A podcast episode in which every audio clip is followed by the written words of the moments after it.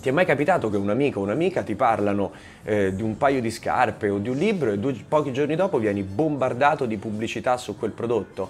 C'è chi è arrivato a pensare che Facebook e altri social ci spiano non solo le nostre telefonate ma addirittura quello che diciamo privatamente. Non è vero, non ne hanno bisogno. Primo, perché già aspirano una tonnellata di dati. Secondo, perché io, te, tutti siamo molto meno speciali e quindi più prevedibili di quanto non crediamo. Si chiama illusione di superiorità ed è una tendenza umana diffusissima, soprattutto in Occidente, gli americani sono i campioni del mondo, significa sentirsi sopra la media, speciale ed è anche naturale, un po' per difendere la propria autostima, un po' perché non c'è mai veramente nessuno che ci dice quello che pensa di noi.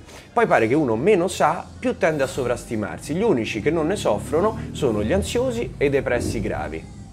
Forse è meglio continuare a sentirsi superiori allora, però rendiamocene conto. E questo è un minuto.